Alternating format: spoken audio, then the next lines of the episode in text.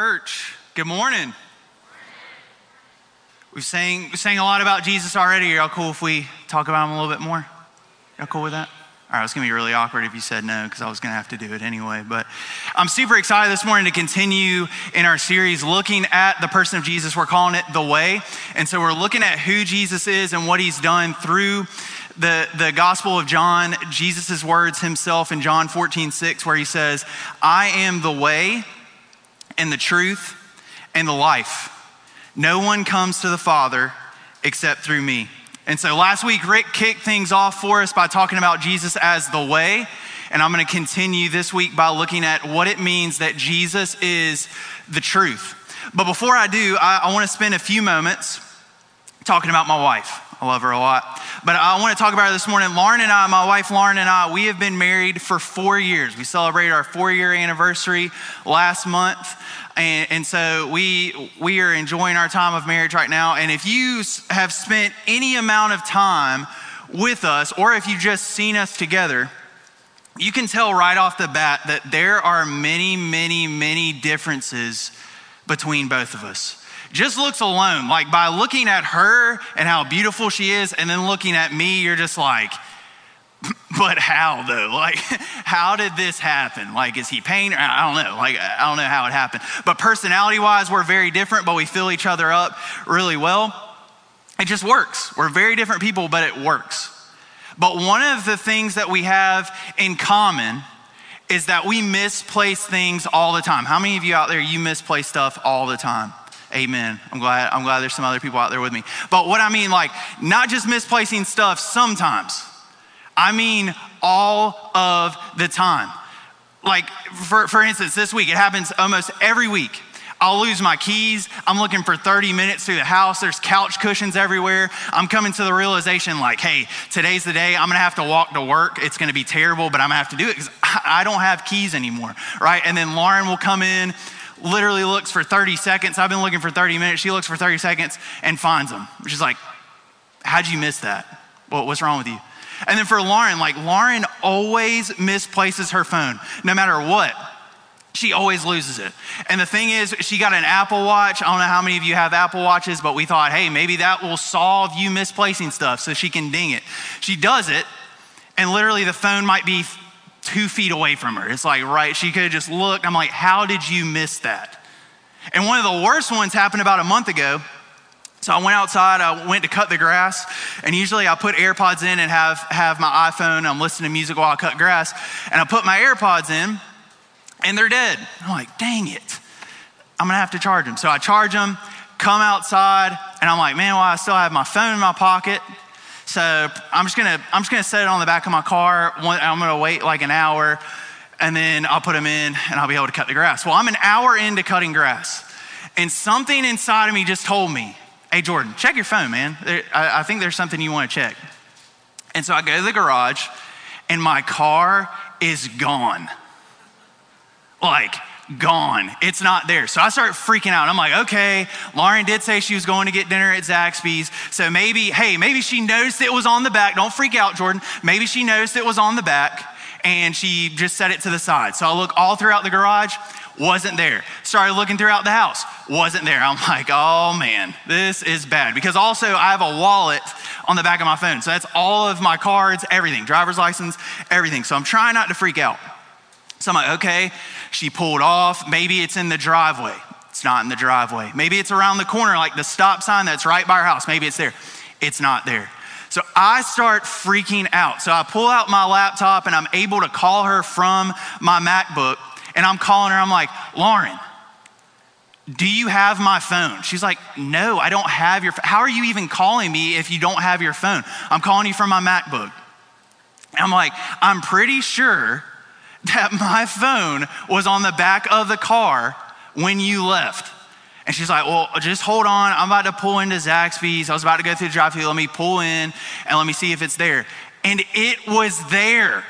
She drove, listen to this. She drove Highway 1 through downtown Aiken onto Whiskey Road. And my phone stayed on there the entire time. I don't know if that's a testament to Lauren just being a really slow driver or if she is a very safe driver. I don't know.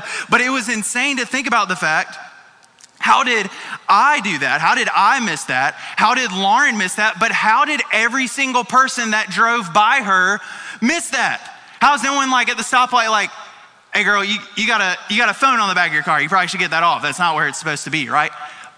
But no one caught on to it. And the reason why I bring this up is because the story we're going to look at in Luke 24 this morning we come across two guys who it's three days after Jesus died. So it's the day of his resurrection. And these two disciples of Jesus are walking, across, are walking along this road by themselves and they have an encounter with Jesus. Jesus Christ, the Son of God, is like looking at them face to face and they miss it. And it's going to be really easy. I remember when I first read this story and I'm like, oh my gosh, it's, it's going to be so easy for us to read this and be like, how did they miss it? Like, how are these guys that big of idiots that they have Jesus right in front of their face and they missed it?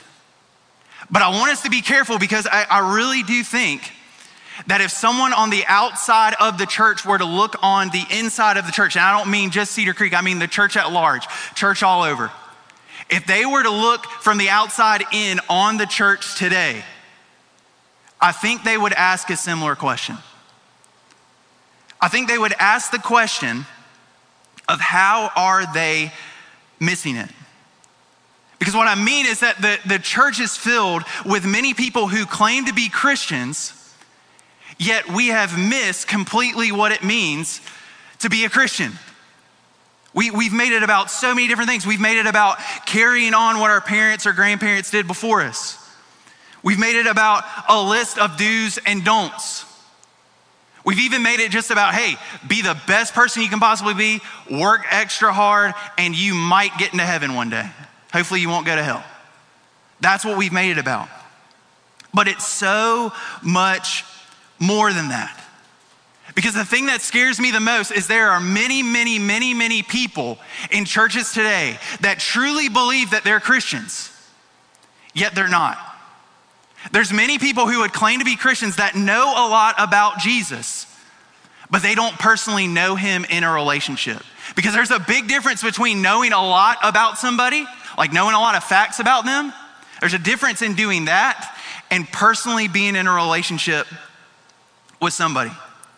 And I, and I don't want you to think this is coming from, hey, this is coming from the pastor. This is coming from someone who has it all together. I don't have it together at all. But the only reason I'm able to see this is through the grace of God in my own life, because for the longest time, for the first 17 years of my life, I was headed down the same direction that I just mentioned. Grew up in church, literally came out of my mom's womb and I was in church. Like, I don't know any different.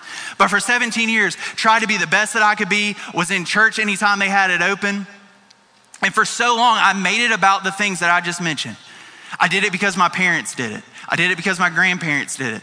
You know, I know what not to do and what to do. I, am a pretty good person, right? Like I can just be the best that I can be and I'll get into heaven. But, but through the grace of God, he was able to show me that, that being a Christian is so much more. Hey, it, it's not about, hey, you're a bad person who needs to be made good. Because of your sin, you're dead and you need to be made alive. And when we understand that, there's a change that begins to happen in and through our lives. There is a change that happens when we see the truth of Jesus that begins to change us from the inside out. And we see this all throughout Scripture. Anytime someone has an encounter with Jesus, they do not walk away the same as they walked into that situation. There's a change. And one of the examples we're going to see this morning in Luke 24, which to kick things off, the first change that we see when we see the truth of Jesus, when we see him as our Lord and Savior, him who came and lived and died and rose again for us so that we can have a relationship with him, seeing the truth of Jesus changes how we see our circumstances. Seeing the truth of Jesus changes how we see our circumstances. And we see this from the very, very first verse in Luke 24, starting in verse 13. It, it shows us this. Now, that same day, two of them were on their way to a village called Emmaus, which was about seven miles from Jerusalem. Together they were discussing everything that had taken place. And while they were discussing and arguing, Jesus himself came near and began to walk along with them. But they were prevented from recognizing him. Then he asked them, What is this dispute that you're having with each other as you are walking? And they stopped walking and looked discouraged. The one named Cleopas answered him, Are you the only visitor in Jerusalem who doesn't know the things that happened there in these days? What things? Jesus asked him. So they said to him, The things concerning Jesus of Nazareth, who was a prophet, powerful in action and speech before God, and how our chief priests and leaders handed him over to be sentenced to death. And they crucified him. But we were hoping that he was the one who was about to redeem Israel. Besides all this, it's the third day since these things have happened. Moreover, some women from our group astounded us. They arrived early at the tomb, and when they didn't find his body, they came and reported that they had seen vision of angels who said he was alive. Some of those who were with us went to the tomb and found it just as the women had said, but they didn't see him. Now, I know that's a lot, but what we see in there, we see these two men, they're coming from Jerusalem and they're going seven miles in, in another direction to this place called Emmaus. And, and on the surface, this all seems insignificant. Like reading this was like, what's the big deal? They just want to go to Emmaus, right? Like, does that matter? Well, yes, if we dig deeper, we can see that by them going to Emmaus, that gives us a clear picture of what their attitude and outlook was on life at this time.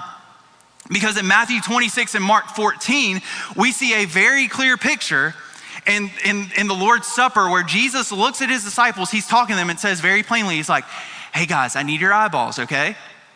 I'm gonna die, okay? I'm gonna die, but then three days later, I'm gonna rise again. And then once I do that, let's meet in Galilee. Like Galilee was basically, you ever gone Christmas shopping at the mall and you're like, hey, we're gonna shop, six o'clock, meet at the food court. Like food court is the meeting area, right? You been there before? Galilee was the food court. But where are they not going? Galilee. Because if Emmaus is seven miles in this direction, Galilee is 80 miles in that direction. They're going the wrong way. And so, what we see in that, in them going the wrong way, we can see their discouragement. They have completely given up on Jesus, and their discouragement and disappointment is also sharing the conversation that they're having. They're arguing with one another. They're discouraging one another. But then, even more than that, with their response to Jesus, it shows their disappointment because I think Jesus is so funny here. He comes alongside him like he doesn't know what's going on. And he's like, hey, guys, what are y'all talking about? Like he doesn't know that what just happened to him, right? And they're mad. They're like, are you serious? Have you been living under a rock? Like, how do you not know what just happened? And so they're upset. But their language, if you notice, their language is laced with so much past tense speech. Notice what they say. They say, We're talking about Jesus who was a prophet, powerful in action and speech. They also say, But we were hoping that he was the one who was about to redeem Israel. And so, in the mind of these two guys, the person and work of Jesus was something of the past. It was a wash. There was no possible way that this was going to happen. And we see that this happened because they missed the truth of who Jesus was and what he was doing. And because of that, it changed the way that they saw their circumstances. And this is an important point because a wrong view of Jesus always leads to a wrong view of our circumstances. If we have a wrong view of who Jesus is, it's going to lead to us having a wrong view of our circumstances. So if we have a view of Jesus like he's our personal genie and he's going to give us whatever we want if we come to him, well, what's going to happen when he doesn't give us what we want? We're going to be disappointed. If we have a view of Jesus as the proverbial old man who's sitting on the front porch saying, Hey, kids, get off my lawn. If, that, if that's the way we view Jesus, then everything that's hard that we go through, we're going to see it as a punishment. But if we see Jesus as our loving Savior and King, then it allows us to see all the different situations, good or bad, through the lens of his truth. We might, we might, it doesn't matter what we're going through. We might, this morning for you, it might be that you have a spouse who's been unfaithful. You might have a sin that you're battling that nobody knows about. Parents, you might have a child who's rebelling against you guys. It, you, it, might be you got a diagnosis that you didn't want, or you, you didn't get the job that you wanted, or you got laid off from the job that, that you had. Heck, you might be even going through a global pandemic. I don't know if that one hits close to home right now or not. Um, but, but whatever we go through, we can know that if we have a right view of Jesus and the way of who he is and what he's done, then it allows us to see whatever we go through, he is working all things for our good and for his glory. He's working everything that we go through so that we may know him more and look like him more, but also so others may know him through us, that his name may be known. And so, seeing the truth of Jesus, yes, it, it doesn't change our circumstances, but it does change the way that we see our circumstances.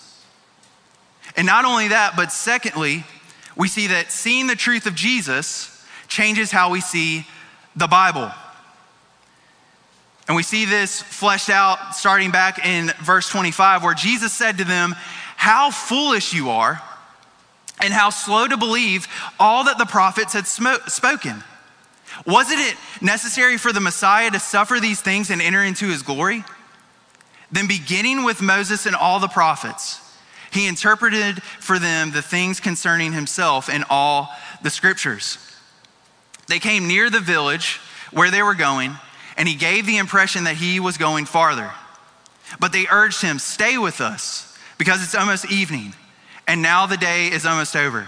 So he went in to stay with them. And so we see Jesus respond to their original response to his first question, kind of with the same attitude. And rightfully so. They're just like, okay, how did I miss it? How did you guys miss it?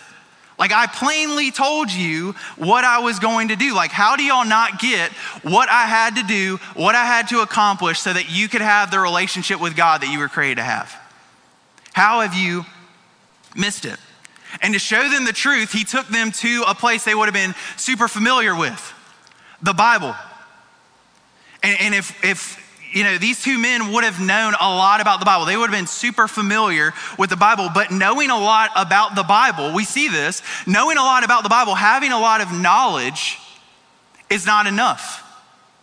Because they had a lot of knowledge, but they missed the entire point of it all. And I think, again, if we were to look in the church at large today, the same could be said about us because in our world there are a number of differing, differing views on the Bible. Some see it as just another book. Some see it as fiction. Some see it as historical. Some see it as a book of rules. Some people see it as completely irrelevant to our lives. And even in the church, most of us, we would even say, like, hey, the, the Bible is God's word, is the very word of God. But I would challenge us that our attitude a lot of the time when we go to God's word is wrong. We have a wrong attitude when we come because our view of the Bible has become nothing more than just a means of behavior modification. Just a means like, hey, if you get into the Bible, we'll become better people. We'll become better versions of ourselves. Like we've we've almost limited a lot of the time we take scripture and use it in the same way my parents used to use vegetables to get me to do stuff. Y'all remember that? I don't know if you had parents or your parents that did that. It's like, Hey, Jordan, you wanna, you wanna have dessert? You better eat vegetables. Hey, you wanna watch that TV show that comes on tonight? Better eat your vegetables, right? And in the same way, we use, hey, you wanna be a good person? Better read the Bible. Hey, do you wanna do great things in your life? Better get in the Word. And we've limited it to nothing more than just becoming better people. But here's what we need to see this morning you do not need to be made better. And this is what I need a reminder of for myself. I don't need to be made better. We together do not need to be made better. We need to be made brand new. And what I mean by that is the gospel, again, is not, hey, you're bad, you need to be made good. No, it's because of your sin, you're dead and you need to be made alive. And the only way that you can be made alive is through the person and work of Jesus that every part of Scripture, Genesis to Revelation, is pointing to. And this is what Jesus is doing. He does this with the scripture. He opens it up and he's like, hey, starting with Genesis. Hey, Genesis, that's me. Exodus, that's me. Leviticus, Yes, Cleopas, even Leviticus. I know every year you go and do the Bible in a year plan and you get to Leviticus and you're like, I'm out, right? But that's me. And so on and so on and so on. He's pointing them to himself, not to make them better versions of themselves, but to make them brand new. And that's what God does through his word. When we read it, it's not to be better people but it's to be made brand new so that we may look more like him to the world desperately in need of him. And that leads me to my last point. Seeing the truth of Jesus, yes, it changes how we see our circumstances. Yes, it changes how we see the Bible. But lastly, seeing the truth of Jesus changes how we see others.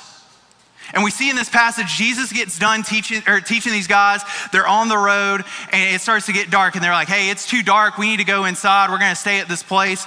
Hey, come hang out with us for the night. Let's eat dinner. And Jesus is like, okay, that's fine. So they sit down for dinner. And Jesus breaks the bread, which would have been a common practice to give thanksgiving for the meal. He breaks the bread, gives it to him. And the scripture tells us at that moment, the light bulb went off and they realized it was Jesus. And when they realized it was Jesus, he was gone. It's pretty crazy, right? But what's interesting that we see in this passage is their response to having their eyes open to Jesus and who he was. Because earlier they were saying, hey, like it's too dark, like we don't need to go anymore, we've already been traveling. But their response when they see Jesus for who he is, they get up right then and there and they're like, we're going to tell everybody. We are telling the whole town what just happened. And that's crazy because if we think about it, that is an important action step for us. When we see the truth of Jesus, the truth of Jesus has come to you to go to somebody else. The truth of Jesus isn't to stay with you, it's to be shared through you. And through the truth of Jesus, it allows us to see our homes and our neighborhoods in our schools in our jobs in our communities as our own personal mission fields.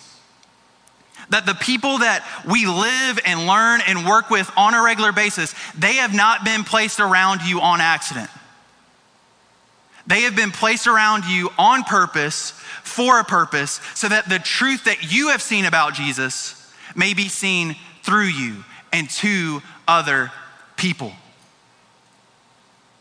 to use, he, he, he does this in a way where he uses the reality of our circumstances that we've gone through, the things that we've experienced. And, and he takes that with the truth of God's word, that all of it points to him. And through doing so, the truth of Jesus is presented as the most important thing in our lives because we've first received it as the most important thing in our lives. And my hope for us this morning is that our lives would mirror that of Apostle Paul, because Apostle Paul talks about this in 1 Corinthians 15, verses 3 through 4. He says this He says, For I passed on to you as most important what I also received that Christ died for our sins according to the scriptures, that he was buried, that he was raised on the third day according to the scriptures. And what Paul is saying is he was able to deliver the truth of Jesus as first importance because he first received it daily as being most important. And that is the same thing for us. As Rick talked about last week, the most important thing that we can have in our lives, it will never be found in this world. It's not found in your salary. It's not found in your political party. It's not found in your possessions. It's not found on your social media feed. It's not even found in yourself. It is only found in the truth of Jesus. It is only found in who Jesus is, what he has done, and who he is calling us to be. That is the most important thing in our lives. And I believe That the greatest tragedy that any of us could ever experience in this life is not failure at anything that we try. But the greatest tragedy in my mind is that we succeed at everything we put our minds to. And we get to the end of our lives and we realize we missed it. We get to the end of our lives and we did everything we set our minds to, but we missed the truth of Jesus. And so, church, this morning, let's not miss this. Let us not let this moment go by without our eyes being open to and being changed by the truth of Jesus that, that by God's grace, that He would open our eyes to the truth of Jesus so that we may be changed and the world around us may be changed too. That it would change the way that we see our circumstances. That it would allow us to see them as, hey, God is behind the scenes and He is working it all for my good and for His glory that it would change the way we see the Bible, that we wouldn't just see it as a book of rules or we wouldn't just see it as a means to be a better person, but we would open it up and live within its pages so that we may see Jesus clearly and we may be made more like him. And my hope and my prayer for us is that it would change the way we see others. That the truth that we see and we've experienced and we have received as most importance would be seen through us and presented through our lives as being most important. Let's pray.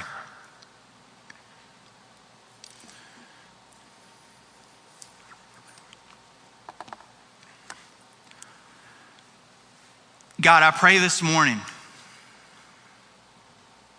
that you would open our eyes. God, I know for us that a lot of us have grown up in church and in this type of people where it's easy to just allow it to go through one ear and out the other. But God, I pray this morning that everybody in this room would see you clearly, including myself. God, that we wouldn't let this moment pass thinking about something we have going on this week or thinking about something that happened in the past week. But God, we would sit in the reality that you are not a God who has left us in our sin but instead you sent your son to come and live the life that you created us to have perfectly, to die the death that we deserved for our sins, and defeating sin and death once and for all, so that we may have freedom and life in you. And so, God, I pray that we would realize this morning as long as we have breath in our lungs and our heart is beating, we still have work to do, and you still have work to do in us. You are not done. We are not done. And so, God, this morning I pray that through the truth of Jesus, that you would change the way we see our circumstances. That you would change the way we see the good and bad things that have happened in our lives. That you're, you're not just doing them to punish us or to do whatever to us, but you're working them all for your glory and for our good. And God, you would change the way we see your word God, that we would be people of your word so that we may look more like Jesus to the world around us. And that we would see the places you have placed each and every one of us as our own personal mission fields. So that the truth of you, the, of who you are, of what you've done, of who you've called us to be, may be seen by everybody. Lord, we love you, and we pray all of this in your name. Amen.